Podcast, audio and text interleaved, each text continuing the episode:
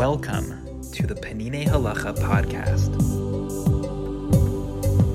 Zmanim, Chapter 7 The Laws of the Minor Fasts, Section 2 The Laws of the Minor Fasts. As we have already learned, since we no longer suffer from harsh decrees and religious persecution, and, on the other hand, the Holy Temple is still in ruins, the status of the minor fasts currently depends on the will of the Jewish people. Just as the very obligation to fast depends on Israel's desire, so do the details of the laws of the fast. And when the Jews accepted upon themselves to fast during this kind of intermediary political period, they did not agree to treat these fasts as strictly as the Yom Kippur fast. This is the fundamental difference between the three minor fasts and Tisha B'Av. Because so many troubles befell us on the ninth of Av, we are obligated to fast on that day even during an intermediary political period. And the laws of Tisha B'Av remain as they were originally established. That is, the fast lasts an entire day, and we are enjoined, among other things, to afflict ourselves by not bathing, by not applying ointments, by not wearing shoes, by not engaging in marital relations, just like on Yom Kippur. However, the laws of the other fasts that were instituted as a result of the Churban, the destruction of the Beis Hamikdash, are more lenient. We fast only during the daytime hours, and we are only prohibited from eating and drinking, but not bathing, etc. Another difference pregnant and nursing women must fast on Tisha B'Av. Only those who are ill are exempt. On the three minor fasts, however, even pregnant and nursing women who are healthy are exempt from fasting. Because when the Jewish people originally agreed to fast on these days, they decided to be lenient with these Jewish women, ruling that they need not fast. Preferably, one should act strictly and refrain from bathing in hot water during the fast, but one may wash in lukewarm water for purposes of cleanliness. It is also inappropriate to take a haircut, listen to joyous music, or shop for things that make one happy during a minor fast.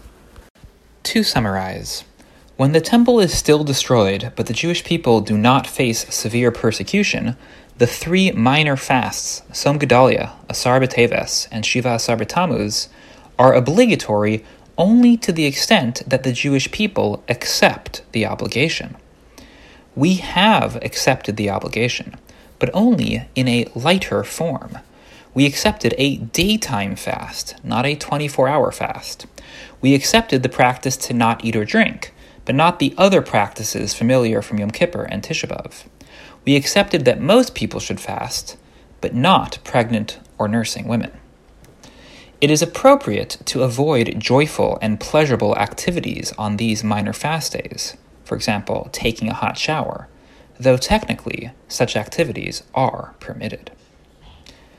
I want to highlight one fascinating question raised in the footnotes and the Peninei Halacha's decision to go out on a limb and state a somewhat innovative conclusion.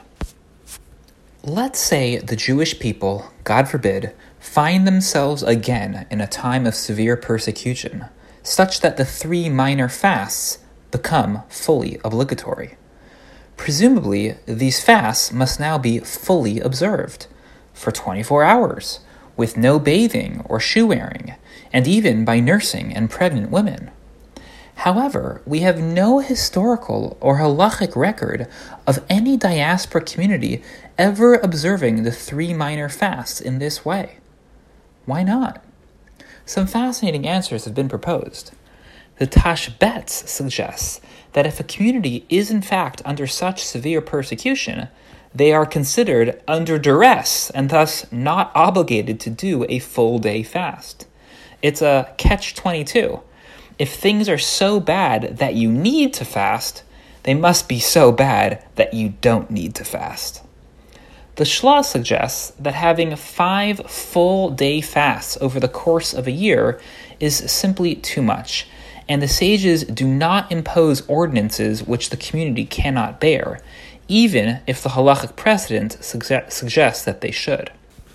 Interestingly, Both of these explanations imply that righteous individuals who can bear a full fast should follow the quote unquote original intent of the law and treat these days like major fast days. The Sefer HaPardes, the Magen Avram, and the Mishnah Brura each mention forms of this stringency. If you can fast a full day, maybe you should.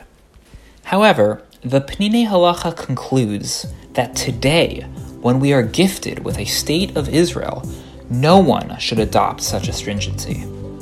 In a time in which the exile is in many senses over, and in which some Rishonim would say that we shouldn't be fasting at all, it would be unreasonable to act as if we are in a time of severe persecution. The Peninei Halacha names contemporary works which disagree, Torat Hamoadim and Hilchot Chag B'Chag, but he stands his ground. Today, even righteous individuals should treat minor fast days like minor fast days. The Peninei Halacha podcast provides English audio of Peninei Halacha an exceptional work of halacha by Rav Eliezer Melamed Shlita. The English translation was overseen by Eli Fisher and Koren Publishers. These texts are available for free online, and beautiful printed volumes are available for purchase. The summaries and reflections are from me, Ben Greenfield, rabbi of the Greenpoint Shul in New York City. I occasionally make subtle changes to the original translation, often for clarity, sometimes by mistake.